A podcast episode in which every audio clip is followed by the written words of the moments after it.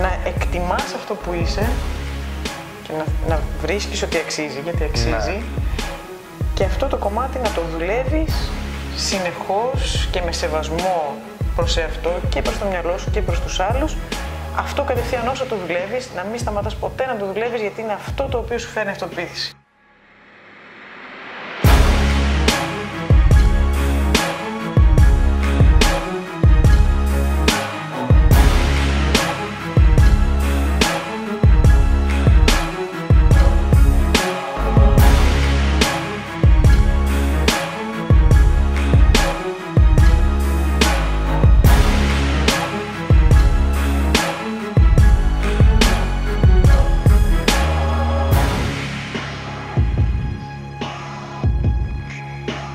Δανάη, καλώς ήρθες. Καλώς σας βρήκα. Θέλω ουσιαστικά να σε ρωτήσω πρώτα πότε ήταν η πρώτη φορά που άκουσες το concept χαρισματικότητα; Ω, Ωραίες ερωτήσεις. Στα ηλικία δηλαδή θες. Ναι.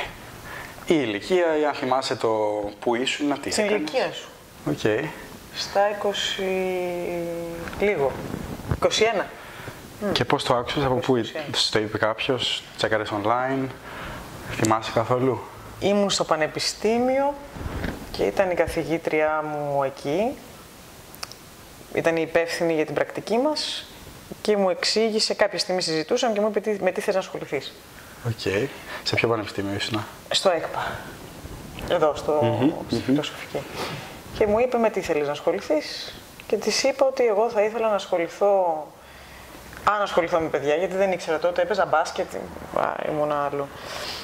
Λέω τέλος πάντων να ασχοληθώ με το λειτουργήμα, θα ήθελα να βοηθήσω με κάποιο τρόπο παιδιά που είναι στην Ελλάδα να μην περάσουν στη σχολική τους πορεία ό,τι πέρασα εγώ.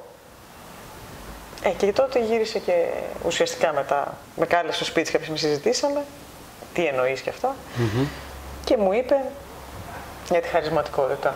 Του ουσιαστικά θες να ασχοληθείς με αυτό. Because research is research.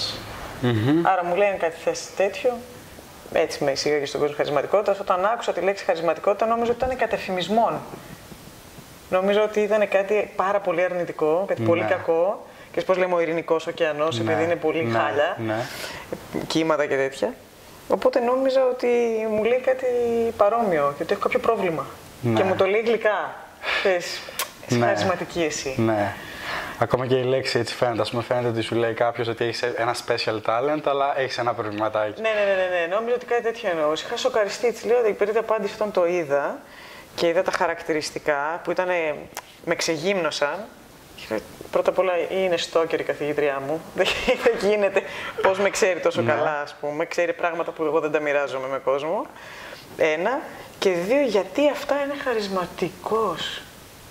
Τη έχω πρόβλημα. Ήταν το πρόβλημα που τη λέω: Έχω πρόβλημα. Τι ρω- τι Γέλαγε. ρώτησες αυτό, Ναι, ναι, ναι, πραγματικά; ναι, ναι. Της Έχω πρόβλημα, πες μου, είμαι τρελή.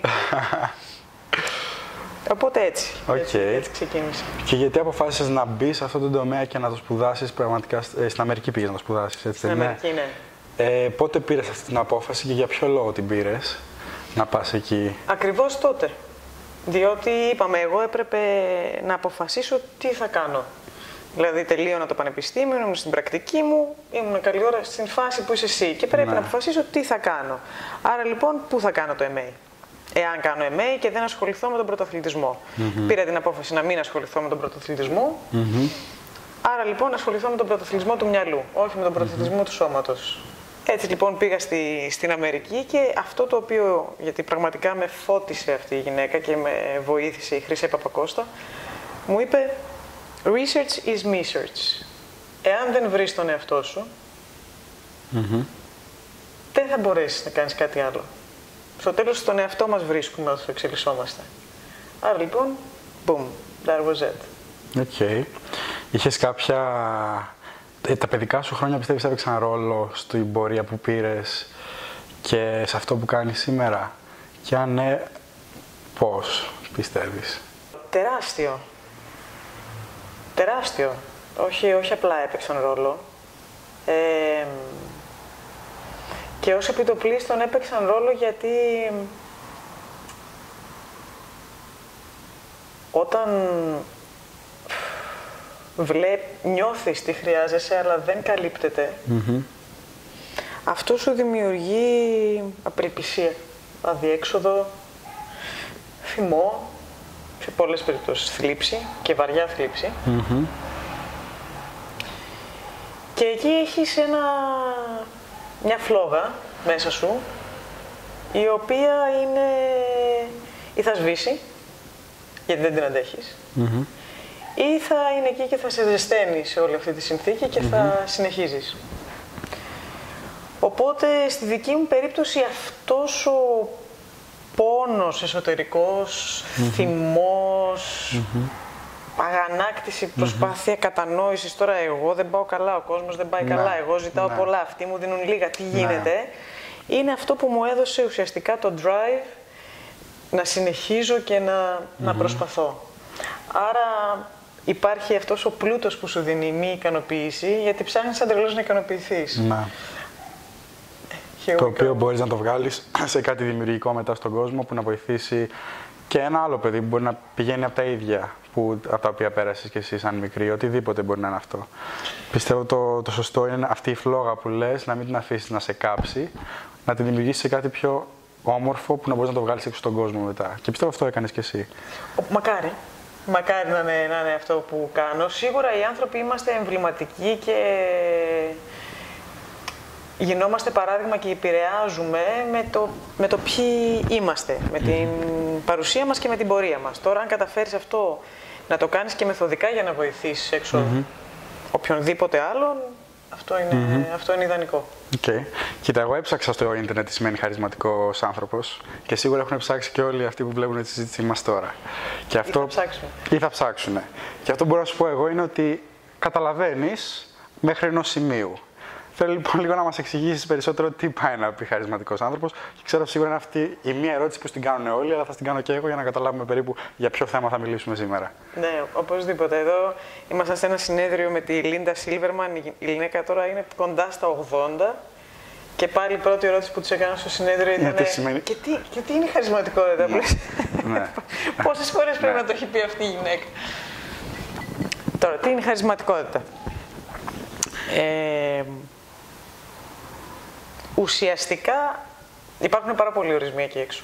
Πάρα πάρα πολλοί που προσπαθούν να προσεγγίσουν και να ορίσουν αυτή τη συνθήκη. Δεν υπάρχει ένας κοινός αποδεκτός ορισμός. Ε, αλλά όλοι περιγράφουν το ίδιο πράγμα. Και το ίδιο πράγμα που περιγράφουν είναι ουσιαστικά ένα, ένας αντιληπτικός μηχανισμός, ένα νευρικό σύστημα, ας το πούμε, το οποίο αντιλαμβάνεται πολλά περισσότερα σε σχέση με την υπόλοιπη μάζα του πληθυσμού. Αντιλαμβάνεται λοιπόν πολλά περισσότερα ερεθίσματα, τα επεξεργάζεται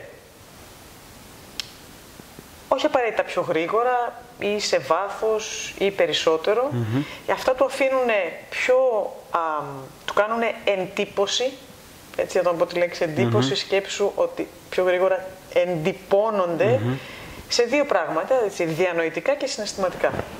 Από τη στιγμή λοιπόν που γίνεται αυτό, κατακτούν πιο γρήγορα αυτό που λέμε εμπειρία. Δηλαδή όταν κάτι το οποίο προσλαμβάνεις μπορείς γρήγορα να τοποθετηθεί διανοητικά και συναισθηματικά, τότε έχεις εμπειρία. Από τη στιγμή που έχεις εμπειρία έχεις μετάγνωση.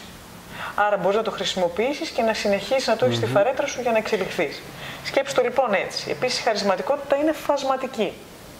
Ε, δεν υπάρχει είμαι χαρισματικός και δεν είμαι. Υπάρχει ήπια χαρισματικότητα. Μέτρια χαρισματικότητα.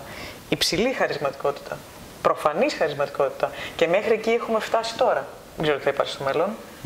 Μεταξύ τους αυτοί οι πληθυσμοί, ενώ όλοι ανήκουν στην ομπρέλα της χαρισματικότητας, έχουν μεγάλες διαφορές. Ναι. Άρα, όταν λέμε απλά για έναν άνθρωπο ότι είναι χαρισματικός, εννοούμε ότι ο αντιληπτικός του μηχανισμός ανήκει πάνω από το τυπικό πληθυσμό. Πάνω από το περίπου τα 70% του πληθυσμού. Ωραία. Η πρώτη ερώτηση που έχει στο μυαλό μου τότε είναι γιατί αυτό είναι πρόβλημα. Γιατί είναι πρόβλημα. Αυτή είναι μια ωραία ερώτηση. Δεν είναι πρόβλημα. Αν ξέρουμε να το αντιμετωπίζουμε, να το αναγνωρίζουμε και να το στηρίζουμε, δεν υπάρχει πρόβλημα. Δεν υπάρχει κάποιο, κάποια τέτοια συνθήκη. Το να μην αναγνωρίζεις κάτι και να το στηρίζεις αντίστοιχα, το κάνει πρόβλημα. Αυτό το κάνει πρόβλημα. Άρα λοιπόν, αφέ αυτό δεν είναι πρόβλημα. Όχι. Η λάθος, λάθος, μάλλον μία αποτελεσματική αντιμετώπιση αυτού το κάνει πρόβλημα. Ναι. Επίσης, μια ωραία απάντηση η οποία έδωσε η, η Λίσα Ιριβέρο σε ένα βιβλίο έτσι, εξαιρετικό για τη χαρισματικότητα, είπε, επειδή συχνά μπερδεύουν τη χαρισματικότητα με το είμαι έξυπνος.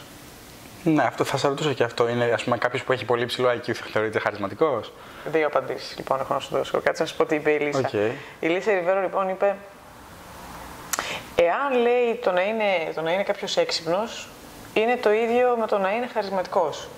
Τότε πού είναι το πρόβλημα; Да. Da. Οπότε, γιατί το είπε αυτό αυτή η γυναίκα, διότι όπου αναγάγουμε τη λέξη έξυπνος, δεν είναι για να προβληματίσει κάποιον. Δηλαδή λέμε, Α, καλά, αυτός τα κατάφερε, τι είναι έξυπνο. Ναι. Ή αυτός θα έχει βγάλει πέρα, είναι πολύ έξυπνος. Ναι. Γενικότερα το βγάζουμε ως breakthrough ότι είναι κάτι καλό που συμβαίνει άμα είσαι Απολύτως, έξυπνος. ναι. Άρα, αν έξυπνος και χαρισματικός είναι equal. Τότε το να είσαι χαρισματικός γιατί είναι πρόβλημα.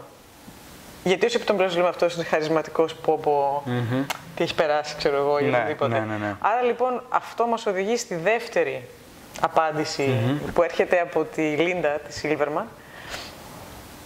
Και σε παρόμοια ερώτηση, σε εκείνο το συνέδριο πρέπει να γίνει, που σου είπα που τη ρωτάγανε Οκ. για τη χαρισματικότητα και Οκ. γελούσα εγώ. Και είπε, ξέρετε λέει κάτι. Έχω γνωρίσει πάρα πολλούς χαρισματικούς ανθρώπους. Και πάρα πολλούς έξυπνους ανθρώπους. Ναι. Λέει. Αυτό που έχω να σα πω με σιγουριά είναι ότι όλοι οι χαρισματικοί άνθρωποι που έχω γνωρίσει ήταν έξυπνοι. Αλλά όλοι οι άλλοι, οι έξυπνοι άνθρωποι που έχω γνωρίσει, δεν ήταν απαραίτητα χαρισματικοί. Οκ. So, here we go. Ωραίο αυτό. Θες να το αναλύσεις λίγο περισσότερο; Προς ποια κατεύθυνση; προς την κατεύθυνση του ότι όλοι οι, άνθρω... όλοι οι έξυπνοι άνθρωποι που έχω γνωρίσει δεν είναι απαραι... απαραιτήτως χαρισματικοί. Ακριβώς. Δεν θα στο αναλύσω από δική μου οπτική, θα στο αναλύσω από δική σου οπτική. Οκ. Εντάξει. Γνωρίζει, πάρει σε ποιο τομέα θέλεις. Θέλεις να πάρεις στον τομέα τον εργασιακό που σπουδάζεις. Θέλεις να πας στους μπασκεμπολίστες που σου αρέσει το Πάρουμε έναν μπάσκετ; μπασκεμπολίστα, ναι. Πάρει λοιπόν τον μπασκεμπολίστα. Δεν θα πάρουμε έναν μπασκεμπολίστα, Οκ, αλλά σκέψου εσύ οκ, τον πληθυσμό οκ. που ξέρεις. Λες λοιπόν, πω πω λες, αυτός ο μπασκεμπολίστας, αυτός ο αθλητής οτιδήποτε τον βλέπεις και λες τι πράγμα είναι αυτό ας πούμε. Απίστευτος. Τα κάνει όλα. Πρώτη συνθήκη. Εγώ σου λέω ότι δεν ξέρεις τον όρο χαρισματικός. Βλέπεις έναν άλλο μπασκεμπολίστα. Ένας έξυπνος άνθρωπος. Αυτά. Οκ. Δεν έχει το ίδιο Simple, simple. εκτόπισμα. Κατάλαβα. Κατάλαβες; Ναι, ναι, ναι, ναι, ναι. Δηλαδή, βλέπεις ότι αυτό που έχει ο ένας και ο άλλος είναι κοινό Ναι. σημείο, είναι και οι δύο ψηλά στον αντιληπτικό σημείο. Αλλά αυτός. Πες ότι ο άνθρωπος δεν ξέρει τον όρο χαρισματικότητα. Σου λέει είναι άλλο πράγμα. Τα έχει όλα, ρε παιδί μου. Ναι. Είναι έτσι, είναι έτσι, είναι αυτό το εκτόπισμά του, αυτά. Ο άλλος είναι απλά έξυπνο. Οκ. Θα σα ρωτήσω για κάποιες συγκεκριμένες προσωπικότητες αργότερα. Με χαρά. Ε, θα μας μιλήσεις λίγο για τα ποσοστά περίπου να καταλάβουμε πόσο συχνό είναι αυτό που λες χαρισματικότητα στον ε, μέσο πληθυσμό. Ναι, με. Σκέψου λοιπόν ότι έχουμε τον τυπικό πληθυσμό, ο οποίος ορίζεται, αν θες να χρησιμοποιήσουμε αριθμούς IQ, γιατί Ναι. συνήθως αυτό το, το θέλει ο κόσμος, αν και είμαι, με έναν τρόπο είμαι κατά. Εμείς λέμε, για να ορίσουμε τον τυπικό, τυπικό πληθυσμό, χρησιμοποιούμε τον αριθμό 100. Οκ. Κάποιος ο οποίος δηλαδή έχει IQ 100, Οκ. ανήκει στην, στην μάζα, ας πούμε, στη, στη, στη- στο φαινότυπο, ας πούμε, που είναι Στο μέσο το πιο πληθυσμό, έντονο. οκ. Μπράβο. Από εκεί και πέρα κινούμαστε με 15 μονάδες για να δούμε διαφορά μεταξύ τους. Δηλαδή τώρα το 100 με το 101 και το 99, ακόμα τουλάχιστον δεν έχουμε δει τι διαφορά έχει στο γνωστικό, στις Ναι. γνωστικές λειτουργίες and so forth. Άρα λοιπόν κινούμαστε με 15. Στο 115 και λίγο πάνω από αυτό ξεκινάει η ήπια χαρισματικότητα. Στο 85 και λίγο κάτω από αυτό ξεκινάει οι άνθρωποι οι οποίοι έχουν κάτω του τυπικού πληθυσμού. Αυτός που θα χρησιμοποιήσουμε τον όρο νοητική υστέρηση ή υστέρηση. Ναι, ναι, ναι. Έτσι. Οκ. Άρα λοιπόν μεταξύ 85 και 115 είναι το φάσμα του τυπικού πληθυσμού. Two deviations. Εντάξει. Εκεί μέσα έχουμε το 70 περίπου το 100 του πληθυσμού, 64 με 68. Από εκεί και πάνω, αφού εδώ έχουμε το 70 περίπου σκέψου, έχουμε ένα 15 που ανήκει στη χαρισματικότητα και ένα άλλο 15% το οποίο ανοίγει, ανήκει στον κάτω του τυπικού πληθυσμού με βάση τον αντιληπτικό μηχανισμό τους.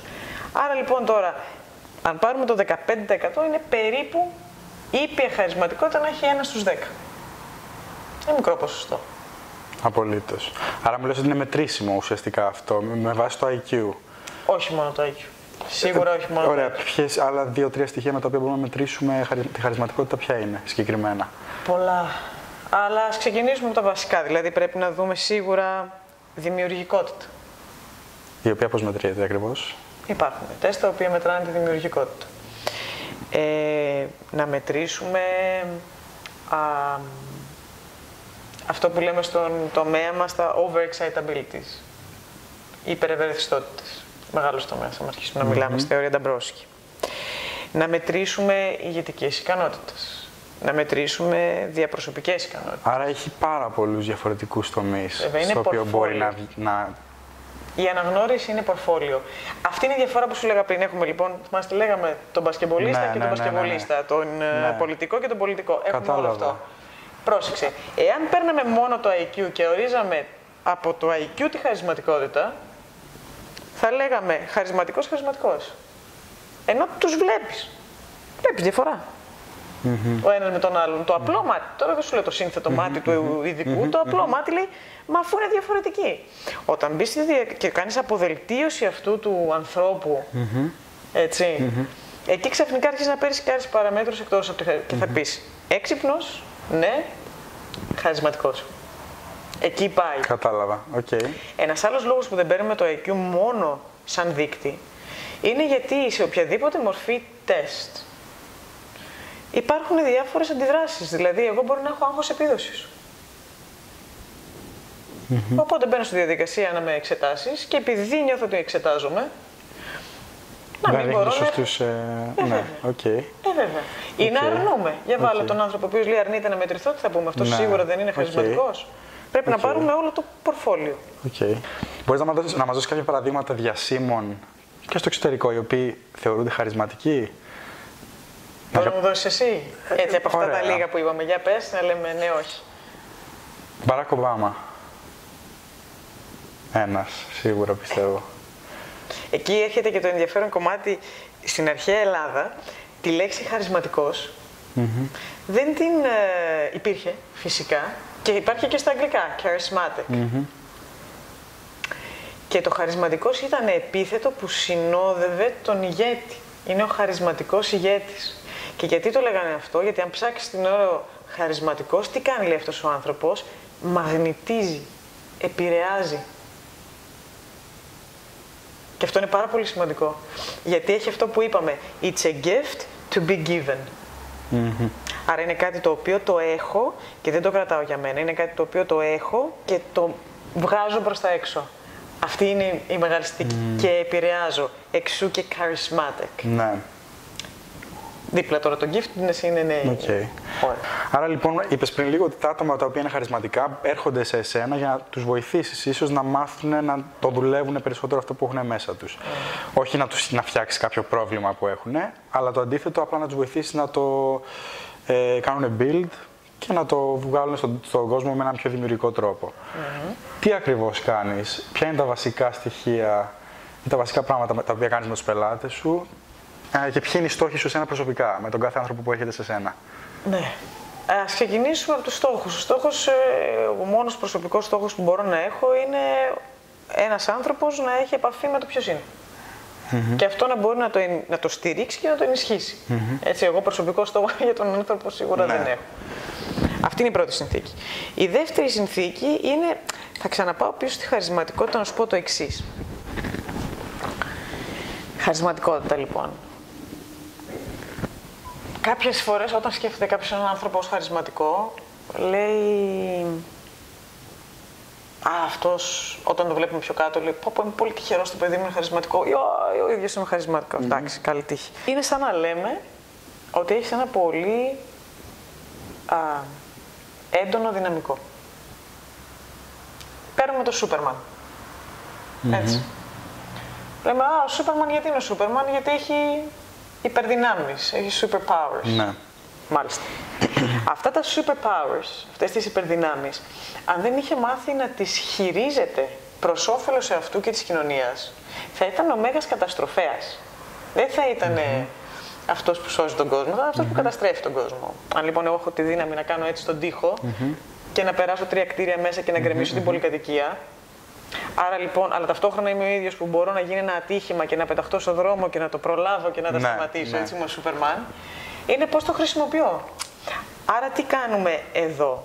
Εντοπίζει κάποιος αυτές τις δυνάμεις, το δυναμικό που έχει και μαθαίνει να το χαλιναγωγεί, μαθαίνει να το υπέβει, μαθαίνει να το χειρίζεται προς όφελος εαυτού και της κοινωνίας. Ιδάλλως θα είναι αυτός ο οποίος λέει «Ωρα, έχω δυνατό χέρι, πού σε ρε φίλε, πάει πολυκατοικία». Άρα ένα βασικό στοιχείο είναι να μην είναι ουσιαστικά φυλακισμένοι της χαρισματικότητάς τους, να μην νιώθουν ότι τους ελέγχει.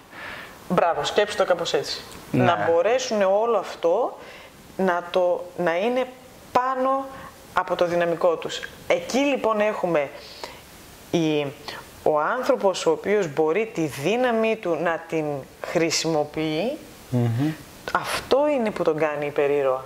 Όχι το Απολύτως. δυναμικό του, το πώς χρησιμοποιώ το δυναμικό του. Εξού και το κέντρο που είμαστε εδώ και σε ευχαριστώ που είστε εδώ, στο, ευχαριστώ. στο ΦΥ, είναι ΦΥ Κέντρο Ανάπτυξης Νόησης. Η νόηση είναι ο τρόπος που χρησιμοποιώ την νοημοσύνη μου. Είναι ο τρόπος με τον οποίο αποφασίζω να χρησιμοποιήσω το νοητικό μου επίπεδο. Αυτό, το δυναμικό μου.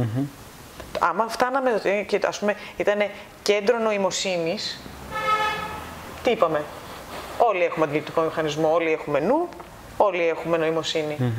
Το τι κάνουμε αυτήν είναι όλο το παιχνιδι Αυτό είναι η νόηση. Ναι. Και πώς, τι ακριβώς κάνεις για να τους βοηθήσεις λοιπόν να, να αλλάξουν αυτό το mindset και να αγκαλιάσουν περισσότερο αυτό που έχουν μέσα τους; Ουσιαστικά είναι τα ίδια βήματα που θα ασχοληθεί κάποιος για αυτοβελτίωση. Οκ. Τι θέλουμε με αυτό; Θέλουμε να βελτιώσουμε κάτι. Οκ. Να κάνουμε αυτοβελτίωση. Ναι. Έτσι. Είτε τον εαυτό μας, αυτοβελτίωση, είτε εγώ θέλω να βελτιώσω κάτι. Το... Αυτό τον καναπέ. Ναι. Για να βελτιώσω αυτόν τον καναπέ ή τον εαυτό μου, το πρώτο βήμα που πρέπει να κάνω είναι αυτοπαρατήρηση. Είναι δυνατόν να μην ξέρω τι είναι αυτός ο καναπές, πώς θα ξεκινήσω να το βελτιώσω. Αν δεν ξέρω πώς είναι ο υπάρχων. Άρα λοιπόν, πρώτο τεράστιο βήμα. Οι άνθρωποι που έρχονται εδώ δεν έχουν ιδέα ποιοι είναι. Δεν έχουν ιδέα ποιες- ποιο είναι το δυναμικό τους, δεν ξέρουν τίποτα. Άρα το πρώτο είναι παρατήρησε ποιος είσαι. Δες τον εαυτό σου, κοίταξε τον αντικειμενικά, κοίταξε τον. Αυτοπαρατήρηση λοιπόν. Για να έρθει το δεύτερο βήμα. Άντε το πετύχαμε. Αυτοεσπλαχνία. Self-compassion που θα πούμε. Ναι. Τι κάνει αυτό, αυτό είναι πιο κοντά στην αυτοαποδοχή σκέψου, αλλά in a good manner. Έτσι με μια ε, ε, welcomeness, είναι- να, να- να- να το βλέπω θερμά. Τι σημαίνει αυτό; Παρατηρώ εγώ ποιος είμαι. Παρατηρώ ποιος είναι αυτός ο καναπές που θέλω να βελτιωσω Όμορφα. Και τον κοιτάω και του ασκώ κριτική. Πώς είναι έτσι ρε αυτός ο καναπές; Τι κάνα τη χάλιε, πώς τι να κάνουμε; ε, Ναι. Πώς θα πάμε στην αυτοβελτίωση, άμα ξεκινήσουμε Ναι. κριτική; Ναι. Ή το ανάποδο κομμάτι, εάν είναι υπερβολικό αυτό. Καλά, δεν χρειάζεται τίποτα αυτός ο καναπές. Τα σπάει. Α, τι να βελτιώσουμε. Εδώ είμαστε τα μαμ. Ποιο είναι το πιο συχνό που παίρνεις από τους ε, αυτο... Στην Ελλάδα αυτοκριτική. αυτοκριτική. Ε, με την αρνητική Ναι. έννοια, με την αρνητική χροιά. Έτσι, Οκ. είμαστε ξυλίκοι. Είναι πολύ εύκολο να κολλήσεις εκεί. Ω, βέβαια. Ειδικά αν δεν στο δείξει κάποιος ότι κοίταξε, φίλε, κριτικάρεις πράγματα τα οποία δεν πρέπει να κριτικάρεις. Τα κάνει, τα, τόσο, τόσο το Καταρχάς, κάνεις δεν πρέπει τόσο. να κριτικάρεις. Συμφωνώ απολύτως. Κάτσε να σου πω λίγο τα βήματα σε αυτό και μετά Για- πε- ναι, πηδάμε παρα- γιατί όλα θα ναι, σου ναι, ναι, ναι, ναι, δημιουργήσουν οκ. ε, απορίες. Άρα λοιπόν πρώτον αυτό το οποίο παρατήρησα το αποδέχομαι ως έχει. Μεγάλο βήμα. Ως έχει. Δεν βγαίνουν ούτε αρνητικές ούτε θετικές κριτικές. Το αποδέχομαι ως έχει. Είμαι εύσπλαχνος προς αυτό. Άρα προς αυτό. Η επόμενη συνθήκη κατευθείαν έρχεται αυτοεκτίμηση. Μεγάλος παράγοντας. Νούμερο 3. Αυτοεκτίμηση. Αυτοεκτίμηση είναι σαν να λες. Αυτός είναι ο καναπές που λέγαμε πριν. Ή αυτός είναι ο εαυτός μου. Ναι. Άμα ήταν να τον πουλήσω, Τι θα έλεγα; πόσο αξίζει; Τι τιμή θα του βάζα; Έχω να τον πουλήσω, πώς είναι βρε Ναι. παιδί μου; Τον πουλάω. Θα έλεγα «Τς, αξία ανεκτήμητη. Δεν πωλείται. Ή θα έλεγα ένα συν ένα δώρο. Χαμηλή αυτοεκτίμηση είναι σαν να έρθω εγώ να σου πουλήσω αυτό το καναπέ και να σου πω: Κοίτα, αυτό είναι ο καναπές. Ναι. Τον θες. Δηλαδή, πώς συμπεριφέρομαι στον εαυτό μου. Άρα, έστω, με έχω παρατηρήσει, με έχω αποδεχτεί, αλλά δεν θεωρώ ότι αξίζω. Μα πώς θα πάω στην αυτοβελτίωση αν δεν θεωρώ ότι αξίζει να επενδύσω πάνω σε αυτό το πράγμα; Καταρχάς, μου άρεσε πάρα πολύ αυτή η ερώτηση. Είναι, είναι tricky question το πώς θα, σε πουλ- θα με πουλούσα. Τι μη, τι Γιατί τιμή με θα βάζει βάζεις; και σκέφ... Ουσιαστικά αυτή η ερώτηση με βάζει και εστιάζω στα, σω- στα πράγματα τα οποία πρέπει να εστιάσω για να αγαπήσω τον εαυτό μου. Έτσι ακριβώς. Είναι σωστή Και ερώτηση. πρόσεξε επίσης για το πώς θα σε πουλήσεις, θα αρχίσεις να λες τα elements. Κοίτα, δες, αυτός ο καναπές κάνει τόσο. Γιατί κάνει τόσο. Έχει ΑΒΓ θετικα και έχει και ΑΒΓ αρνητικα Και είσαι ειλικρινής. Έτσι. Αν θες να είσαι καλός πολιτής, πρέπει να είσαι αυθεντικός και να μπορείς να λες τα πράγματα με το όνομά τους και αυτό, η, συ- η τιμή που το συνοδεύει να είναι το αντίκρισμα να βγάζει νόημα. Άρα λοιπόν σκέψου τώρα, όταν λες σε κάποιον πόσο θα σε πούλαγε, σε βάζεις σε ένα μαγαζί. Πόσο θα σε πούλαγες, ποια είναι η τιμή σου και ποια είναι τα elements. Γιατί κάνεις τόσο. Αυτό είναι αυτοεκτίμηση. Πάμε πιο κάτω, αφού χτίσουμε και αυτό το βήμα. Στο επόμενο είναι αυτό αποτελεσματικότητα. Self-efficacy. Δηλαδή, τάδα εγώ τα στοιχεία μου, έτσι, αυτοπαρατήρηση είμαι αυτός, με δέχομαι για αυτό που είμαι και αξίζω να επενδύσω πάνω μου. Super duper. Τα έχω και τα τρία. Η αποτελεσματικότητα είναι ότι ξεκινάω να με δουλεύω. Άρα βάζω ένα πλάνο, ξεκινάω από εδώ και θέλω να φτάσω εκεί και ενδιάμω στους στόχους. Το πιο συχνό φαινόμενο είναι να ξεκινάω κάτι με ενθουσιασμό και να τα εγκαταλείπω. Η αυτοπεποίθηση λοιπόν είναι το επόμενο βήμα, η οποία χτίζεται όσο ασκώ την αυτοαποτελεσματικότητα. Όσο δηλαδή κάνω ε, πραγματικότητα τα, τα, τους στόχους που έχω για τον εαυτό μου. Όχι όλο το στόχο, τους επιμέρους. Όσο προχωράω, όσο εξελίσσομαι. Να το βάλουμε πιο απλά. Η αίσθηση, όχι, όχι, όχι. Ολοκληρώνω ένα task. Την ώρα που ολοκληρώνω ένα task, το σήμα που δίνεται στον οργανισμό και η ορμόνη που εκρίνεται είναι η ντοπαμίνη. Η ντοπαμίνη είναι η ορμόνη που συνοδεύει το τα κατάφερα. Αυτή την αίσθηση, τα καταφερα Αυτή την αίσθηση λοιπόν είναι που μας ανεβάζει, γιατί είναι τα κατάφερα. Είναι κτήμα μου, μου επιβεβαιώνει την εμπειρία. Είναι δικό μου, άρα μετέπειτα αρχίζει και έχει αυτός ο άνθρωπος εκτόπισμα. Οκ. Και αυτό είναι αυτοπεποίθηση. Εκεί πάει και μπαίνει το τελευταίο βήμα που είναι αυτοέλεγχος. Γιατί μπορεί το εκτόπισμα να ανοίξει τόσο που να κάνεις. να υπερβάλλεις μετέπειτα. Ο αυτοέλεγχος τι σου λέει, Όπα. Τα κατάφερες, μπράβο, τέλεια, το πανηγυρίζεις, το χαίρεσαι, είναι δικό σου. Αυτό που σε έφερε, οπ, και ξαναπάμε στην αυτοπαρατήρηση. Ξανακοιτάς Είναι τώρα. κάτι το οποίο δεν τελειώνει ποτέ. Όχι. Και εκεί έρχεται το γιατί το κέντρο ονομάζεται φύ, κέντρο ανάπτυξης νόησης. Το φύ σαν αριθμός, σίγουρα είναι ύμνος στο Φιδία και στο Ναι. στον αυτόν που το βρήκε, αλλά σαν αριθμός συμβολίζει τη χρυσή τομή. Τη χρυσή αυτή αναλογία, η οποία βάζει σε πράξη, ας πούμε, τη θετική με τη θεωρητική επιστήμη, τα, τα καλλιτεχνικά με τα μαθηματικά. Ναι. Το αέναο, την αέναια, άρα έχεις, όταν, ε, ας πούμε, ε, πολύ συχνά λέμε εδώ για το φι, λέμε είναι, έχεις ένα μηδέν, τίποτα. Τίποτα. Και σου έρχεται μία ιδέα. Όταν καταφέρεις αυτή η ιδέα να διχοτομήσει το τίποτα, που είναι το Ωραία. φι, Ναι, ναι, ναι, έτσι, ναι, ναι, ναι. να διχοτομήσει το τίποτα, αυτή είναι η, η εκκίνηση της αέναης δημιουργίας Ναι. και παραγωγής. Το φι λοιπόν στον αριθμό όταν αποτυπώνεται έχει τη σπήρα. Που είναι εννοώ. Άρα λοιπόν η αυτοβελτίωση, η νόηση είναι κάτι που γίνεται συνέχεια Και- και συμβολίζεται από το φι. Εμένα μου έκανε πάρα πολύ εντύπωση και με, μου άρεσε πάρα πολύ αυτό που είπες ότι ε, το βήμα πριν αρχίσεις να δουλεύεις τον εαυτό σου είναι η αυτοεκτίμηση. Και πολλοί πιστεύουν ότι ξέρω εγώ, αν κάτσω και κριτικάρω τον εαυτό μου, τότε θα μπορέσω να αρχίσω να προχωράω μπροστά. Γιατί τότε θα δω όλα τα πράγματα τα οποία δεν έχω κάνει σωστά και τότε μπορώ να προχωρήσω. Ξέρεις, οι άνθρωποι αυτοί λέει, που εκτιμάνε τον εαυτό τους δεν έχουν να προχωρήσουν σε κάτι μπροστά. Αλλά μου άρεσε πάρα πολύ έτσι όπως το είπες, γιατί καταλαβαίνουμε ότι αν δεν έχεις αυτοεκτίμηση, δεν έχεις και δύναμη να πας μπροστά. Δεν έχει. Δεν, δεν Δεν έχεις- έχεις λόγο, αγάπη μου. Δεν έχεις κανένα λόγο. Αν δεν εκτιμώ αυτό που έχω, γιατί να το υπερασπιστώ, γιατί να το χρησιμοποιήσω; Αν δεν εκτιμώ τον καναπέ, επειδή πήραμε το παράδειγμα του καναπέ, για να γίνει πιο απλό. Αν δεν εκτιμώ τον καναπέ τον οποίο έχω στο σπίτι μου, θα κάτσω; Θα τον ξεσκονίσω; Θα τον. Θα σου πω να κάτσεις; Αφού δεν τον εκτιμώ. Γιατί τον έχω εδώ μέσα. Οπότε είναι σαν να ξεκινάμε και να λέμε, λοιπόν, για να βελτιώσω το σπίτι μου, θα το κρίνω όλο αρνητικά. Ναι. Δεν πάει, οκ. Ναι. Φανταστικό. Οκ. Λοιπόν, τώρα έχω ακούσει μια ιστορία, κάτι πιο συγκεκριμένο, που αν θες να κάνεις comment σε αυτό βασικά. Ένα παιδί το οποίο είχε έρθει σε σένα, ε, του είπες να, να πάει σπίτι του και να διαλέξει ρούχα συγκεκριμένα τα οποία θέλει να φοράει. Συγκεκριμένα όμως, ακόμα και εσώρουχα, τα υπόλοιπα να τα πετάξει, να διαλέξει κούρεμα συγκεκριμένο που θέλει να κάνει, να πάει να το κάνει. Οπότε, πες μου λίγο για ποιο λόγο το έκανες αυτό, ποιος ο στόχος πίσω από αυτό και αν έχεις και άλλα πράγματα τέτοια να μας δώσεις. Κοίτα, σε αυτό το οποίο... Ποιος τα από αυτό. Λοιπόν, αυτό το οποίο χτίζουμε, δηλαδή μόνος με αυτό που είπες τώρα, αν το σκεφτείς και το μηχανισμό που σου έδωσα, ναι. είναι ακριβώς το ίδιο πράγμα. Δηλαδή, για να πεις σε κάποιον ξέρεις κάτι, πόσα ρούχα έχεις πλήσου. Πες μου λίγο τι ρούχα έχεις. Πήρε θέση την τουλάπα σου, κατέγραψε τα. Κατέγραψε.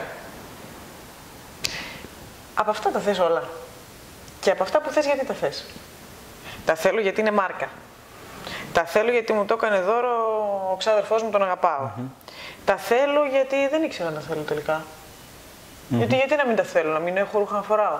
Όπα. Άρα λοιπόν στην αυτοπαρατήρηση του ποιος είσαι με βάση τα ρούχα που έχεις και το πώς θα ντύσεις τον εαυτό σου δεν έχεις ιδέα. Δεν έχεις ιδέα. Άρα λοιπόν, όταν λες σε κάποιον ένας ε, τρόπος to trick the mind και να τον κάνεις να κάνει αυτοπαρατήρηση.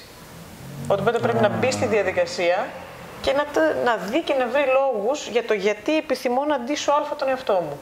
Επιστρέφει αυτός ο άνθρωπος πίσω και σου φέρνει τα ρούχα. Και λες πολύ ωραία, ποια είναι τα κριτήριά σου; Εάν σου φέρει κριτήρια γιατί αυτά είναι της μόδας, σημαίνει ότι δεν έχει σίγουρα αυτοπαρατήρηση. Δεν κοίταξε ναι. τον εαυτό του, τι θέλω εγώ να νιώθω άνετα μέσα, σε ποια ρούχα και πώς. Ναι. Δεν έβαλε αυτό σε συνθήκη. Ναι. Τι έβαλε σε συνθήκη, πώς θέλω να με βλέπουν οι άλλοι. Θέλω να είμαι people pleaser. Αν θέλω λοιπόν να είμαι ένας άνθρωπος που ευχαριστεί τους άλλους ανθρώπους, εμένα τι με κάνω; Πού είναι αυτοεκτίμηση; Καταλαβες. Έτσι λοιπόν ξεκλειδώνεις αυτά τα κομμάτια. Ναι. Όταν φτάσει λοιπόν αυτός ο άνθρωπος να πει ναι, ξέρεις κάτι, τελικά αυτά τα ρούχα θα κρατήσω γιατί ταιριάζουν στο σωματότυπό μου, γιατί μέσα σε αυτό νιώθω άνετα. Γιατί τα χρώματα ταιριάζουν με το χρώμα του δέρματός μου. Γιατί αναδεικνύουν εμένα. Μπλα μπλα. Τότε σίγουρα έχεις αυτοπαρατήρηση τότε σίγουρα έχεις αυτοεισπλαχνία, τότε σίγουρα έχεις αυτοεκτίμηση. Και αρχίζει στην αυτοποτελεσματικότητα, σε απλά πράγματα την έχεις χτίσει, γιατί πέταξες κάποια, κράτησες κάποια ωραίο. και μετά όταν το φοράς έχεις αυτοπεποίθηση. Φανταστικό. Έχεις κάποιο άλλο τέτοιο παράδειγμα, ωραίο; Και το, το, ίδιο πράγμα είναι με το κούρεμα, το ίδιο πράγμα είναι. Κατάλαβα, οκ. Okay. Σχετικά αυτά. Φανταστικό. Δηλαδή πάλι, όταν λες σε κάποιον, κάνει το κούρεμα. Σου λέει, πήγαινε να κουρευτείς. Πριν πας όμως, θα το εγκρίνουμε μαζί. Φυσικά δεν έχω καμία. Mm-hmm. Δεν είμαι stylist. Ε, που δεν είναι. Αλλά πώς το εγκρίνουμε μαζί; Είναι πώς κατέληξες σε αυτό το κούρεμα; Γιατί; Γιατί; Φέρε μου όποιο κούρεμα θέλεις. Όποιο κούρεμα θέλεις. Γιατί; Πας να κάνεις μια επέμβαση στον εαυτό σου. Αυτό είναι αυτοβελτίωση. Τα πέρασε τα βήματα; Εγώ όταν είχα πρωτακούσει αυτήν την ιστορία, καταρχάς γέλασα. Μετά άρχισα και σκεφτόμουν και εγώ τα γιατί. Και μετά όταν καταλάβαινα για ποιο λόγο μπορεί να το έχεις κάνει, ήταν φανταστικό. Ήταν απλά genius, ήταν φανταστικό. Ήταν φανταστικό. Ναι, έχεις πλάκα γιατί έρχονται εκεί και λένε να βοηθήσεις το παιδί μου με τη χαρισματικότητα, αυτό, εκείνο. Ξεκινά να φεύγουν από εδώ, λέει, δεν φα... την τουλάπα σου. Λέει, Φαντάζομαι τα reactions των γονιών είναι λίγο σε φάση τι του λες το παιδί να κάνει τώρα. Πρέπει να δεις και το παιδί όταν του λέω. Λοιπόν, το πρώτο βήμα είναι να κάνεις αυτό με την τουλάπα. Και σου λέει, κάτσε, θες να ναι. μάθεις μαθηματικά. Ναι, ναι, ναι, ναι. Ναι, ναι, έχει, έχει ένα ενδιαφέρον. Ε, ένα από που έχω ακούσει για, τα, για τους χαρισματικούς ανθρώπους είναι ότι δυσκολεύονται και λίγο να συνδεθούν με τους ανθρώπους γύρω τους. Τα, τα άλλα παιδιά, οι φίλοι κτλ. Που μπορεί να μην είναι για όλους, αλλά για κάποιους ίσως ισχύει. Εσύ, στο επάγγελμά σου, είναι πολύ σημαντικό να μπορείς να συνδεθείς με τους ανθρώπους που έρχονται σε σένα και όλοι γενικά γιατροί, ψυχολόγοι κτλ. Θέλω λοιπόν να μιλήσουμε για την συναισθηματική νοημοσύνη και μια ερώτηση που έχω για σένα αν μπορείς να μου την απαντήσεις, είναι κάτι που χτίζεται και αν χτίζεται η συναισθηματική νοημοσύνη, πώς μπορείς να τη χτίσεις; Ε, τώρα επειδή στην αρχή ανέφερες το IQ, έτσι για να Ναι. το διασκεδάσουμε λίγο το θέμα, το IQ είναι ένα side effect από... Κόλλησε τώρα, πώς τον λένε τον, ε, η θεωρία της εξέλιξης, πώς τον λένε τον... ε, ο Δαρβίνος. Ο Δαρβίνος λοιπόν, ο Ντάρουιν, ξεκίνησε να δει γιατί ο άνθρωπος είναι εξελικτικό είδος, προσαρμοστικό κτλ. Τι, το, τι κάνει κάποιος να προχωρά, Ναι, να κάνει τώρα ναι. χονδρικά. Σε αυτή λοιπόν τη συνθήκη, σαν side effect στην έρευνά του, βγήκε ο νους και η νοημοσύνη. Αυτό λοιπόν έπρεπε κάποιος να το ονομάσουν, αυτό που είδα, αυτή τη διεργασία. Το πήρε το ξαδερφάκι του λοιπόν ο Μπινέ, αν δεν κάνω λάθος. Δεν ξέρω. Αν δεν Θες κάνω να μου λάθος, πεις. ναι. η ιστορία θα μας διαψεύσει. Και ξεκίνησε να κάνει έρευνα πάνω σε αυτό, μπλα μπλα, και βρέθηκε το EQ, IQ Ναι, ναι. test and so forth. Τώρα, αυτή η συνθήκη, αυτό το οποίο βρήκανε, βρήκαν ένα παράγοντα, νομίζω τον ονόμασαν νοημοσύνη, γιατί ήταν το πρώτο το οποίο βρήκανε. Όταν μετέπειτα άρχισαν να ανακαλύπτουν αυτό που θα πούμε συναισθηματική νοημοσύνη, Οκ. αυτό το οποίο θα πούμε μετέπειτα σωματική νοημοσύνη. Δύο. Αυτό το οποίο θα πούμε μετέπειτα πνευματική νοημοσύνη. Αυτό που θα πούμε μετέπειτα διαπολιτισμική νοημοσύνη. Και αρχίζουν αυτά τα Qs, Ναι, IQ, EQ, IQ, ναι, ναι, ναι, ναι. SQ, Σωστά, οκ. CQ, έτσι, PQ. Έχουμε μια σειρα από τέτοια. Από όλα αυτά, αυτό το οποίο εντοπίσαμε είναι ότι το σωματικό κομμάτι, το PQ δηλαδή, και το IQ, και όπου βάζουμε τη λέξη Q εννοούμε quotient, δηλαδή μετριέται, άρα έχουμε ένα πηλίκο. Μπορούμε να το μετρήσουμε, μετρήσιμο. Αυτά τα δύο δεν είναι, είναι, μ, ανήκουν στο DNA, δεν μπορούμε να τα εξελίξουμε. Μπορούμε να τα διευρύνουμε, να τα ενισχύσουμε δηλαδή, δεν μπορούμε να τα εξελίξουμε. Αυτό που λέγαμε δηλαδή πριν με τους αριθμούς, Ναι. δεν μπορούμε έναν άνθρωπο που έχει 115 να τον μετρήσουμε ας πούμε κάποια στιγμή μετά and so forth και να έχει 160. Δεν μπορούμε να το κάνουμε αυτό. Και αν μπορούσαμε να το κάνουμε αυτό, γιατί δεν πάμε όλοι στα 160. Ναι. Απλά τα πράγματα. Δεν έχουν βγει κάποιες έρευνες τελευταία που δείχνουν ότι ακόμα και το IQ μπορείς να το εξελίξεις; Μπορεί να το εξελίξεις, δεν μπορείς να αλλάξεις deviation. Δηλαδή, από το- στο 115 να το διευρύνεις 5 μονάδες. Ναι. Ναι, οκ. Οκ. Ναι. Είναι σαν να λες το ύψος. Δεν μπορεί να βοηθήσει έναν άνθρωπο ας πούμε, να έχει καλύτερο, Ναι. να στέκεται καλύτερα. Ε, ναι, δεν θα πάρει 30 πόντους. Οκ. Επειδή στέκεται Οκ, καλύτερα οκ, και τρώει οκ, οκ, καλύτερα. οκ, οκ. Πώς θα το κάνουμε αυτό; Οκ. Γιατί είναι μέσα στο DNA. ε, Σωματική. Είδες, αυτά τα δύο δεν αλλάζουν, αλλά υποστηρίζονται, ενισχύονται. Μπορεί να είμαι εγώ ένα 70 και να είσαι και εσύ ένα 70, Ναι. αλλά το πώς στήνω το κορμί μου και πώς το γυμνάζω, πώς, πώς, πώς κτλ. Να έχει τεράστια διαφορά. Το 1,70 το δικό μου με το 1,70 το δικό σου. Αν Οκ. αυτό βγάζει νόημα. Αλλά δεν με κάνεις 2,10. Κατάλαβα. Αυτό Οκ. δεν μπορείς να το κάνεις. Δεν γίνεται.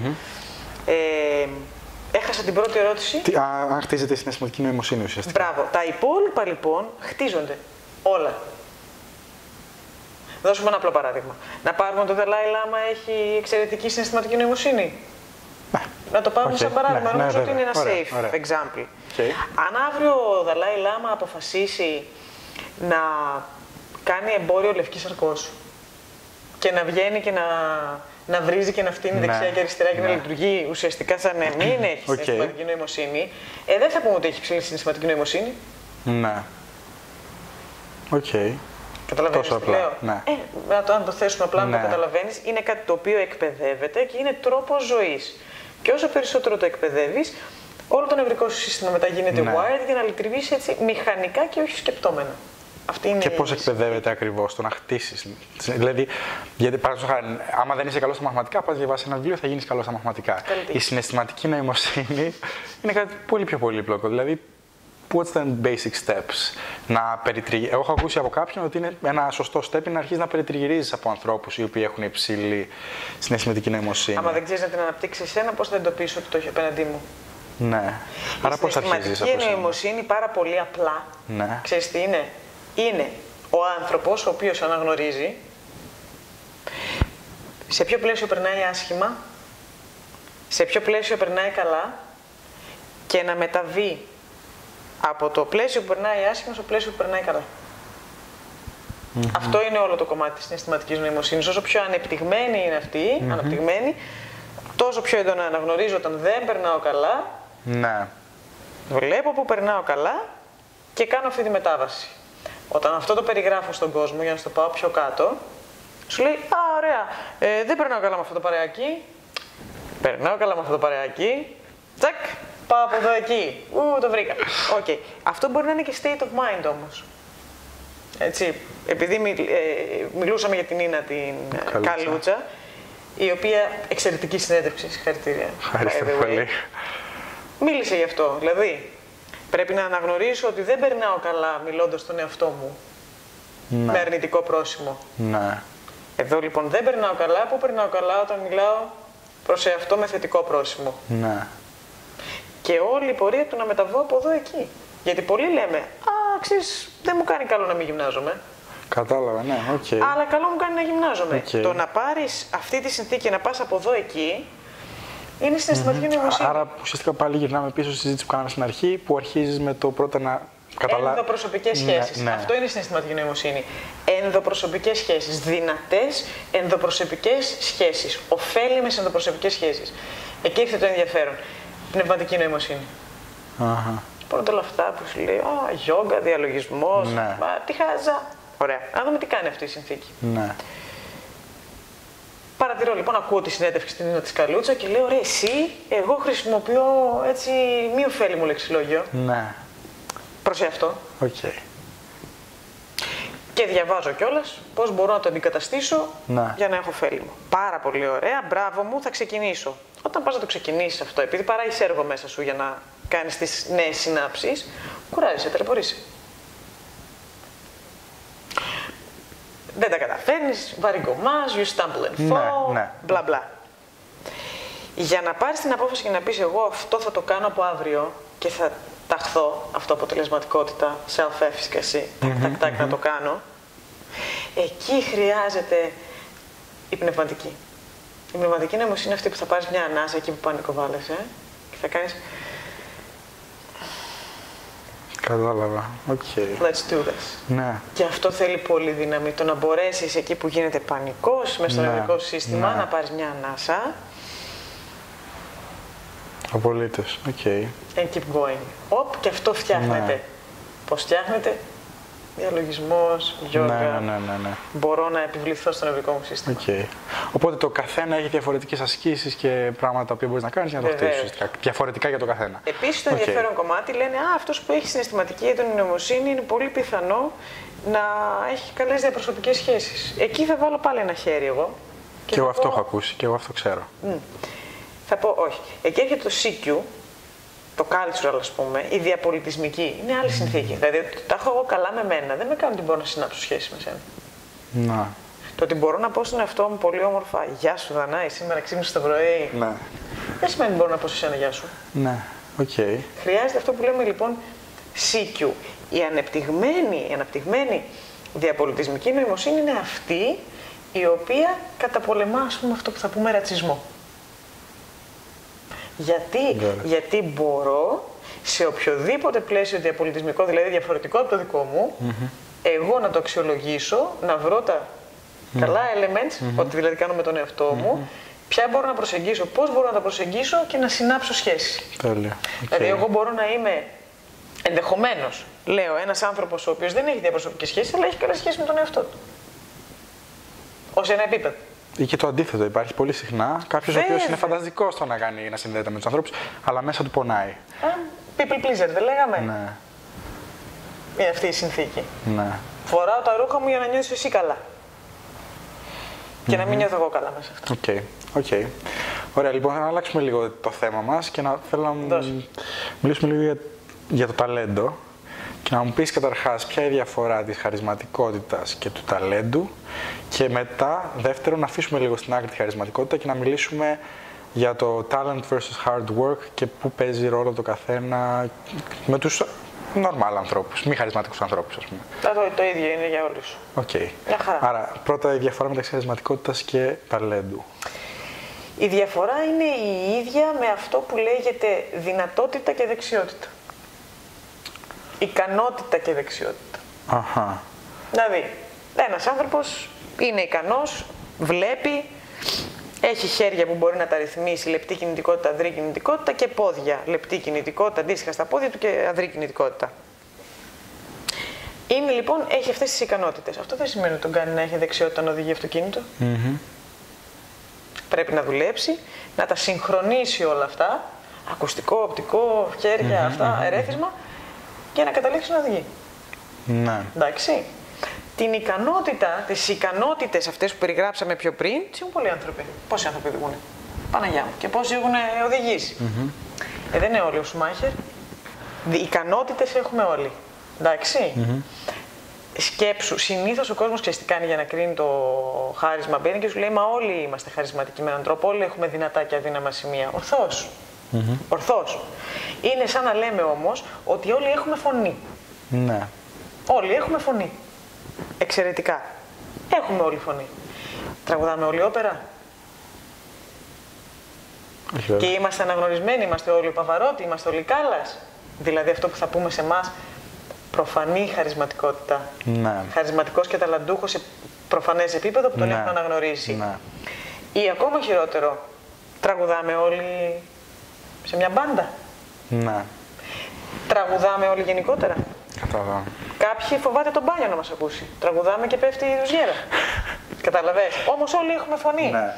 Άρα λοιπόν σε αυτή τη συνθήκη σίγουρα μπορεί να είναι το δυνατό μου σημείο η φωνή μου, αλλά το ότι είναι το δυνατό μου σημείο η φωνή μου εμένα, σαν Δανάη Γεώργη, δεν σημαίνει ότι αυτό με τοποθετεί, αν πάρουμε όλες τις δυνατές, τα δυνατά σημεία φωνών των ανθρώπων, ε, κάποιοι από αυτούς είναι ακόμα πιο πάνω από το δυνατό του σημείο. Εκεί έρχεται η χαρισματικότητα. Κατάλαβες; Όλοι έχουμε νου, όλοι έχουμε νοημοσύνη. Το δυνατό μου σημείο είναι η νοημοσύνη. Φερειπείν.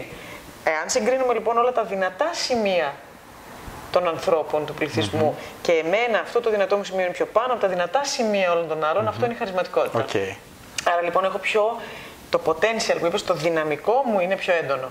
Το ταλέντο λοιπόν είναι το αποτέλεσμα της δουλειάς η οποία έχει γίνει ε, με τρόπο α, μεθοδικό, επισταμένο, συνεχόμενο για να φτάσουμε κάπου και εκπαιδεύσαμε όλες αυτές τις ικανότητες να κάνουν κάτι. Άρα πρόσεξε. Αν εμένα η ικανότητά μου με τοποθετήσω στον τυπικό πληθυσμό, δεν είναι απαραίτητο η δουλειά μου μπορεί να με διακρίνει και να κάνω να αναπτύξω ένα ταλέντο. Αλλά αυτός ο οποίος η ικανότητά του από μόνο του τον τοποθετεί πολύ ψηλά τον τυπικό πληθυσμό και κάνει Κατάλαβα, ΟΚ. την ίδια δουλειά, θα τον ανεβάσει και σε ένα αποτέλεσμα πολύ πιο πάνω. Πολύ πιο αποτελεσματικός σε αυτό το οποίο πήγε να δουλέψει. Γιατί πάνω κάτω δεν έχει, δεν υπάρχουν. ΟΚ. Σου βγάζει νόημα αυτό που Ναι. μου εξηγώ. Άρα ουσιαστικά αρχίζουμε από. Το, χάρι, το χάρισμα είναι το πρώτο που έρχεται. Δηλαδή, όλοι έχουμε ικανότητες. Εγώ μπορεί να έχω μια ικανότητα πάνω από το μέσο πληθυσμό. Και μετά το ταλέντο είναι αυτό που έρχεται δεύτερο. Δηλαδή, Η δουλειά που κάνω πάνω στις ικανότητες. Ακριβώς. Ναι. Και, λέμε, Και είναι ότι, το αποτέλεσμα. λέμε ότι κάποιος έχει ένα ταλέντο όταν αυτή την ικανότητα την έχει δουλέψει σε τέτοιο βαθμό που έχει βγει έξω και φαίνεται στον κόσμο ή ότι σε οτιδήποτε κάνω. Α πούμε, άμα είμαι μπασκετμπολίστα, φαίνεται στον μπάσκετ που παίζω. Μετά. Μπράβο, πιάσαμε τον μπασκεμπολίστα και πιάσαμε και τον πολιτικό Φερρυπίν, Ναι. είπες για τον Ομπάμα. Δηλαδή, ένας άνθρωπος, ένας ε, χαρισματικός άνθρωπος, γιατί πριν γίνει χαρισματικός ηγέτης αυτός, έχει την ιδιότητα του ανθρώπου. Τι γίνεται λοιπόν σε αυτή τη συνθήκη; Αυτός λοιπόν ο άνθρωπος είχε κάποια, κάποιες ικανότητες. Ποιες είναι αυτές; Έχει α, ωραίο λεξιλόγιο, άρα δυνατή μνήμη, Αχα. ξέρει να συνδυάζει καλά στις λέξεις, έχει καλά επιχειρήματα, Ναι. έχει διαίσθηση. Έτσι, αυτά είναι όλα ικανότητες. Όταν αυτά τα συνδυάσεις όλα μαζί, θα σε φέρουν στο ταλέντο να είσαι στην κοινωνική προσφορά και με τι τρόπο, με το να ηγείσαι ομάδων. Αυτό είναι το ταλέντο Ποιο είναι το χάρισμα, ξεκινάμε ΟΚ. Καταλαβαίνεις Ναι, πώς κατάλαβα. πηγαίνει; Άρα βλέπουμε τα elements και βλέπουμε πώς αυτά να τα μεθοδεύσουμε για να πάμε στο ταλέντο. ΟΚ. Και μετά ουσιαστικά έρχεται η σκληρή δουλειά που είναι το the only controllable pillar of πόσο ψηλά μπορείς να πας με βάση το χάρισμα που μπορεί να έχεις ή να μην έχεις και το ταλέντο που μπορεί να Θα βγάλεις. διαφωνήσω με τον όρο σκληρή δουλειά. Και ΟΚ, θα θα διαφωνήσω αλλάξουμε. από... Από ποια άποψη; Από θέση, από έρευνα, από γνώση και από Ωραία, εμπειρία. να μιλήσουμε λίγο γι' αυτό. Σκληρός είναι κάποιος ο οποίος είναι άκαμπτος. ΟΚ. Σκληρός είναι κάποιος ο οποίος δεν είναι ευέλικτος. Ενώ στην πραγματικότητα η δουλειά που μας εξελίσσει και μας προχωράει Ναι. είναι η ευέλικτη δουλειά. Αχα. Είναι η προσαρμόσιμη δουλειά. Αυτή εξελίσσεται. Η σκληρή δουλειά μένει έτσι. ΟΚ. Άρα λοιπόν, για να μιλήσουμε τώρα κυριολεκτικά, καταλαβαίνω ότι Βέβαια, θα μιλήσουμε βέβαια, σκληρή καταλαβαίνω. δουλειά, απλά Ναι, ναι, ναι, ναι. να βάλουμε το επίθετο που χρειάζεται. Επίσης η ευέλικτη δουλειά, η εύκαμπτη δουλειά versus της σκληρής δουλειάς, έχει όρια. Ξέρει να αναγνωρίζει τα όρια. Κάτι που συμβαίνει πολύ συχνά στον τομέα της χαρισματικότητας είναι το burnout syndrome. Το που λέμε ότι καίγονται. Γιατί τι κάνει; Το μυαλό δίνει πολύ περισσότερες εντολές από ό,τι δίνει το σώμα. Ακούμε πολύ περισσότερο το μυαλό από ό,τι ακούμε το σώμα. Οπότε εδώ βλέπουμε 15 βήματα μπροστά και πού μπορούμε να φτάσουμε. Το σώμα το δόλιο από πίσω προσπαθεί να καλύψει αυτές τις αναγκες Και είμαστε ψυχοσωματικές οντότητες. Δηλαδή, αν μου κόψεις το κεφάλι, δεν μπορεί να ζήσει το σώμα. Ναι. Και αν μου κόψεις το σώμα, αν μου κόψεις πάλι το κεφάλι, δεν Ναι. μπορεί να ζήσει το κεφάλι. Ναι. Είμαστε ΟΚ. ψυχοσωματικές οντότητες. Άρα λοιπόν δεν μπορεί να λειτουργεί το ένα ή το άλλο. Πρέπει να, υποστο- να υποστηρίξουμε τα πάντα. Όταν βάζει λοιπόν κάποιος τη λέξη hard work, σκληρή δουλειά, και σέβεται μόνο τους στόχους και τι μπορεί να δει διανοητικά, θα, θα αφήσει το πιο πιθανό όλο το υπόλοιπο σώμα, οντότητα, σε εκκρεμότητα. Και μετέπειτα Δεν είναι sustainable με τίποτα. Burnout. Ναι. Βέβαια. ΟΚ. Άρα λοιπόν το hard work μπορεί να σου φέρει burnout. Ναι. Αυτό μπορώ να σου το εγγυηθώ. Το ευέλικτο, το ευπροσάρμοστο and so forth είναι αυτό το οποίο Smart μπορεί. work, έχω που λένε πολλές φορές. Η... Say smart; Ναι, ΟΚ. Αποτελεσματική. Ναι, ΟΚ, ΟΚ, αποτελεσματική. ΟΚ, ΟΚ. Να φροντίσεις να έχεις αποτέλεσμα. ΟΚ, λοιπόν, ε, η πρώτη τελευταία μου ερώτηση που θέλω να σου κάνω είναι τι, μπορούμε να, τι μαθήματα μπορούμε να πάρουμε για τη ζωή μας, για τον τρόπο που συμπεριφερόμαστε τον εαυτό μας, για τον τρόπο που ζούμε τη ζωή μας από αυτούς τους ανθρώπους οι οποίοι πρέπει να ε, προσπαθήσουν λίγο παραπάνω να μάθουν να εργάζονται και να κάνουν ας πούμε love τον εαυτό τους και στον τρόπο που ζουν τη ζωή τους. Τώρα μιλάμε για τα παιδιά που έρχονται σε σένα ή οποιοδήποτε άλλος. Ε, Ποια είναι τα βασικά μαθήματα; τα βασικά μαθήματα για να είναι αυτά τα βήματα που είπαμε στην αρχή. Δηλαδή να σε παρατηρείς, να ξέρεις ποιος είσαι, να είσαι όσο πιο αντικειμενικός γίνεται σε αυτό, άρα να μην έχεις κριτική και να έχεις αποδοχή. Κάνουμε σαν μάπ ουσιαστικά αυτό που είπα πιο πριν. Να εκτιμάς αυτό που είσαι και να, να βρίσκεις ότι αξίζει, γιατί αξίζει. Ναι. Και αυτό το κομμάτι να το δουλεύεις συνεχώς και με σεβασμό προς εαυτό και προς το μυαλό σου και προς τους άλλους. Αυτό κατευθείαν όσο το δουλεύεις, να μην σταματάς ποτέ να το δουλεύεις γιατί είναι αυτό το οποίο σου φέρνει αυτοποίθηση.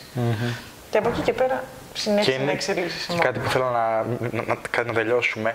Είναι πολλές φορές πολύ μικρά πραγματάκια τα οποία αν τα πεις ότι θα τα κάνω και τα, θα τα κάνεις, ανεβαίνει η αυτοπεποίθησή σου. Πολλοί πιστεύουν ότι πρέπει να βάλεις ένα στόχο τόσο ψηλό και μόνο τότε θα ανέβει η αυτοπεποίθησή σου. Αν ανέβεις πάνω στη σκηνή μπροστά σε χίλια άτομα, αν κερδίσεις δεν ξέρω και εγώ τι. Αλλά ακόμα και αν πεις ότι.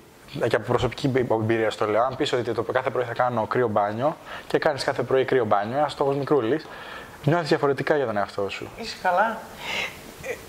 Ε, ο- Η ντοπαμίνη που εκρίνεται στον εγκέφαλο, η αίσθηση αυτή του τα κατάφερα, είτε βάλεις στο στόχο αυτό που είπες, θα βγω σε χίλια άτομα ας πούμε και σου πάρει πέντε χρόνια για να πας να βγεις. ναι. Είτε πεις το ποτήρι το έχω τοποθετήσει στο πιο ψηλό ντουλάπι και θα καταφέρω να το φτάσω χωρίς να φέρω καρέκλα, τεντώνω με τεντώνω, Ναι. ε, το πιάσα και δεν θα πέσει. Είναι η ίδια Είναι ουσία που. Το ίδιο πράγμα. Το ίδιο πράγμα. Πρόσεξε όμως τι γίνεται με αυτούς τους οποίους βάζουν το μεγάλο στόχο και δεν εκτιμούν τη μικρή πορεία, αυτό που λέγαμε στην αυτοποτελεσματικότητα. Ναι. Στο χάκι, στο χάκι, στο χάκι. Πεινάει ο οργανισμός από ντοπαμίνη. Γιατί θεωρεί ότι εγώ θα πάρω μόνο όταν φτάσω εκεί, όλα τα άλλα δεν τα αγνοώ. Δεν τους δίνω καμία σημασία. Σιγά τι κατάφερα. Οπ, να τη αυτοκριτική που λέγαμε που δεν έχει αυτοσπραχνία. Σιγά μου τώρα τι έκανε επειδή έκανε αυτό. Σιγά τώρα, ναι, εντάξει, πάμε παρακάτω. Οπότε δεν αφήνεις να καρποθεί αυτή τη συνθήκη. Άρα φτάνει εκεί πεινασμένος. Ναι. Και μπορεί να μην φτάσει ποτέ τελικά.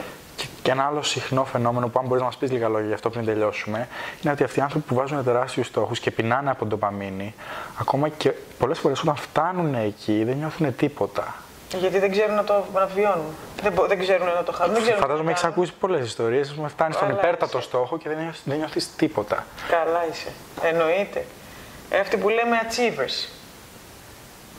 Άλλος μεγάλος τομέας στη χαρισματικότητα, το high achieving. Χαρισματικός και high achieving, δηλαδή να θες συνέχεια να είσαι, ας πούμε, έχεις πάθος με τις επιδόσεις. Ναι. Είναι κάτι το οποίο δεν αφορά τη χαρισματικότητα. Καθόλου. Αυτό είναι το οποίο εξ- λέμε και το λένε και στο, στον οργανισμό της Δανίας ε, και μου αρέσει πάρα πολύ σαν έκφραση. Λέει, η χαρισματικότητα είναι εξήγηση, δεν είναι δικαιολογία. Λοιπόν, ε, πριν σου κάνω την τελευταία μου ερώτηση, πού μπορούν να σε βρουν στα social media, αν έχεις το website σου; Ναι, βέβαια. Ε, σίγουρα υπάρχει το, το προσωπικό website, danaidellygeorges.com. Ε, εκεί θα βρουν όλα τα στοιχεία που χρειάζονται κτλ. Εγώ όμως αυτό που θα προσκαλούσα συνήθως, αυτό που παίρνει όλη τη συνθήκη, υπάρχει και το κέντρο, Κέντρο Ανάπτυξης Νόησης, ε, στο διαδίκτυο είναι centerfnoises.com που θα βρουν αντίστοιχα όλες τις πληροφορίες και ΟΚ. σίγουρα και τα δύο οδηγούν σε μένα. Στο facebook υπάρχει σελίδα, γενικότερα να ξέρεις δεν θα πάω καλά με ΟΚ, τα... ΟΚ. Δεν είμαι καλή με τα social Εντάξει. media και αυτά. Ελπίζω σιγά σιγά να τα ανοίξω. Στο facebook σίγουρα υπάρχει η σελίδα του κέντρου, Center of Noesis. ΟΚ. Υπάρχει η προσωπική μου σελίδα. Τι άλλο υπάρχει που μπορούν να μας βρούνε; Αυτά. Ό,τι ξεχάσαμε Αυτά θα υπάρχουν. το βάλω εγώ στο, στο description. Βάλτε εσείς στο description, ναι, και δεν είναι και πολλά, αλλά όλα, όλοι οι δρόμοι οδηγούν εδώ. με έναν Και τρόπο. τώρα μια ερώτηση μη ψυχολογίας, ε, Ω. πιο γενική. Πώς θες να σε θυμούνται, Ποιος; οποιοδήποτε, πώς θες να σε θυμούνται στο μέλλον; Πώς θέλω να... με- Στο, με- στο παρόν δεν να How με do, you, θέλω. how do you want to be remembered; Αφού φύγω από αυτή τη ζωή. Πες το και έτσι. δεν θα φύγω ποτέ. Εντάξει. Ε, πώς θέλω να με θυμούνται. Ξέρεις τι, ε, επειδή αυτό το είναι κάτι που καλούμε και το, να το απαντώ στον εαυτό μου κάθε μέρα με το που τελειώνει μια συνεδρία. Και επειδή αυτό που ρωτάς τώρα, στο, στο πώς θέλω να με θυμούνται, έχουμε, ας πούμε, μια γρήγορη ταύτιση, είναι αυτό που είπες πιο πριν, ξέρω εγώ, αφού φύγεις από αυτή τη ζωή. Ναι. Έτσι, αφού εγκαταλείψεις ναι, το σώμα ναι, ναι, σου. ναι. Αν εγώ εσένα δεν σε ξαναδώ, έχω φύγει από αυτή τη ζωη Άρα λοιπόν εμένα ο στόχος, και το εννοώ αυτό που λέω σε κάθε συνεδρία, ε, όταν αποχωριζόμαστε με κάποιον ή βρίσκομαι με καποιον άνθρωπος στη ζωή μου, επειδή κατευθείαν με το που θα αποχωριστούμε ξεκινάει η θύμηση. Ξέρουμε αν θα ξαναβρεθούμε, αν θα με πατήσει εμένα το τρένο, ας πούμε, φεύγοντας. Αυτό δεν το ξέρεις. Ή αν θα ξαναβρεθούμε ποτέ στις συνθήκες της ζωής. Άρα λοιπόν σίγουρα φροντίζω σε κάθε μου επαφή να προκαλώ θετική εμπειρία. Άρα, εάν κάποιος πρώτα απ' όλα έχει λόγο να με θυμάται. Αν έχει λόγο να με θυμάται, θα με θυμάται σαν κάτι θετικό. Αλλιώς θα προσπαθήσει να με απολέσει, να με διώξει. Άρα, σίγουρα θα ήθελα να θέλει να με θυμάται, άρα αφού θέλει να με θυμάται, με θυμάται σαν μια θετική εμπειρία. Κάπως με κάποιο τρόπο είχα θετικό impact. Αυτό θέλω. Πάντως, Δανάη, εγώ θα σε θυμάμαι σίγουρα. Όχι μόνο από αυτά που έμαθα, γιατί έμαθα πραγματικά. Αυτά που μας είπες σήμερα, εγώ δεν μπορούσα να τα βρω στο ίντερνετ και σίγουρα θα δυσκολευόμουν να τα βρω σε οποιοδήποτε βιβλίο. Μου άρεσαν πάρα πολύ οι απαντήσεις σου και επίσης θέλω να σου πω γενικά ευχαριστώ που εξελίσσεις έναν τομέα τόσο παραιτημένο, τόσο ξεχασμένο στην Ελλάδα. Με άγνοια. Με άγνοια, οκ. Παρόλο που είχες πάει στην Αμερική, στο, στο ουσιαστικά στο μέρος όπου μπορείς να εξελίξεις τα πάντα. Ειδικά στον τομέα σου στην ψυχολογία, στην Αμερική μπορείς να μάθεις και να δεις τα πάντα. Εσύ επέλεξες να γυρίσεις στην Ελλάδα και να εξελίξεις το πάθος σου. Οπότε σε ευχαριστώ πάρα πολύ και σε ευχαριστώ πάρα, πάρα πολύ που ήσουν μαζί μας σήμερα επίσης. Και να πούμε ότι είναι η πρώτη φορά που αποφάσισα να, να φαίνομαι. έτσι. Απολύτως, Ναι, δηλαδή, απολύτως. Ναι, ναι, έριξε. Εντάξει, μια χαρά, μια χαρά. είσαι. Πάντως σε αυτό που είπες πιο πριν, επειδή μου το λένε πολύ συχνά, θα σου δώσω μια σύντομη απάντηση. Ξέρεις κάτι, εγώ έφυγα από την Ελλάδα τυχαία πριν έρθει η κρίση. Αυτό που ονομάζουμε κρίση, εντάξει. Και πραγματικά έφυγα τυχαία, εγώ έφυγα να σπουδάσω. Μέσα σε έξι μήνες πηγαίνοντας, εδώ ήταν μια χαρά, μέσα σε έξι μήνες με πέραν τηλέφωνο και μου λέγανε μη τολμήσεις και γυρίσεις πίσω. Με τον α ή β τρόπο έμεινα περίπου, έτσι όλη η επαφή μου την Αμερική ήταν περίπου 7 χρόνια. Συνεχίζει να είναι, αλλά έτσι το intense κομμάτι ήταν περίπου 7 χρόνια. Θα σου πω κάτι. Γνώρισα πάρα πολύ κόσμο στην Αμερική που έφευγε από την Ελλάδα και πήγαινε στην Αμερική και μιλούσε για την Ελλάδα πολύ άσχημα. Δηλαδή τι έλεγε, Άρε, εκεί δεν έχει τίποτα, ε, δεν μπορείς να εξελιχθείς, δεν μπορείς να κάνεις, δεν μπορείς να ράνεις.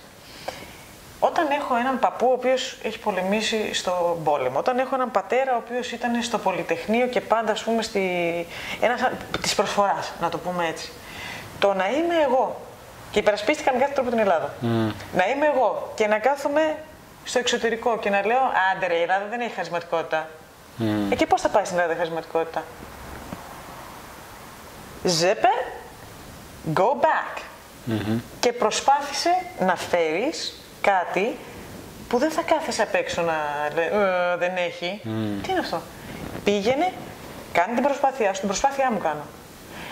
Για να έχω καθαρή συνείδηση. Αν αυτό πάει καλά, αν καταφέρουμε αυτή τη φλόγα να την ανάψουμε εδώ και να υπάρχουν συνεχιστές, η χαρά μου είναι μεγάλη. Τότε μπορώ να ταξιδέψω, να πάω πίσω και να πω: Ξέρεις κάτι, η Ελλάδα, Αμερική, επέδειξα την Αμερική, τη Σκανδιναβία. Ναι. Αλλά ξέρω ότι έκανα κάτι για τον τόπο. Αυτό είναι τεράστιο. Κατα... Τεράστιο εννοώ ναι. για μένα. Ναι. Ή εάν δεν τα καταφέρω. Εάν δεν καταφέρω να ανάψω μια φλόγα, προσπάθησα.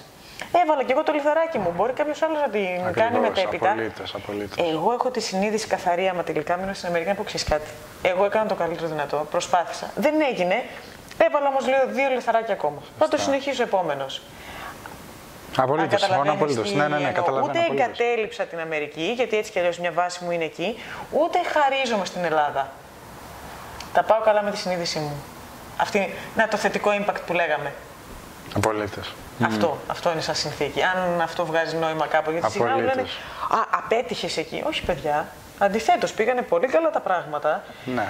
Και γι' αυτό το λόγο δεν μπορώ να κάθομαι και να λέω Απέτυχα στην Ελλάδα, χωρίς να έχω δοκιμάσει καν. Ναι. Παιδιά, δεν. Απολύτως. Και όπως είπες πριν, αν δεν αρχίσει κάποιος, και ειδικά σε έναν τομέα που δεν έχει κάνει κανένας τίποτα, αν δεν αρχίσει κάποιος, ποιος θα αρχίσει; Ε, πώς θα, πώς θα γίνει. Όλοι θα καθόμαστε απ' έξω και λέμε αυτό δεν το έχει. Το πιο σημαντικό ήταν αυτό που είπες, ότι μπορεί να είναι ένα πετραδάκι το οποίο θα αφήσεις μετά. Θα το πάρει κάποιος και θα το κάνει κάτι. Θα κάνει δύο πετραδάκια. Ναι. Τουλάχιστον κάτι υπάρχει. Τουλάχιστον κάτι υπάρχει. Ακριβώς. Ακριβώς αυτό. Σωστά.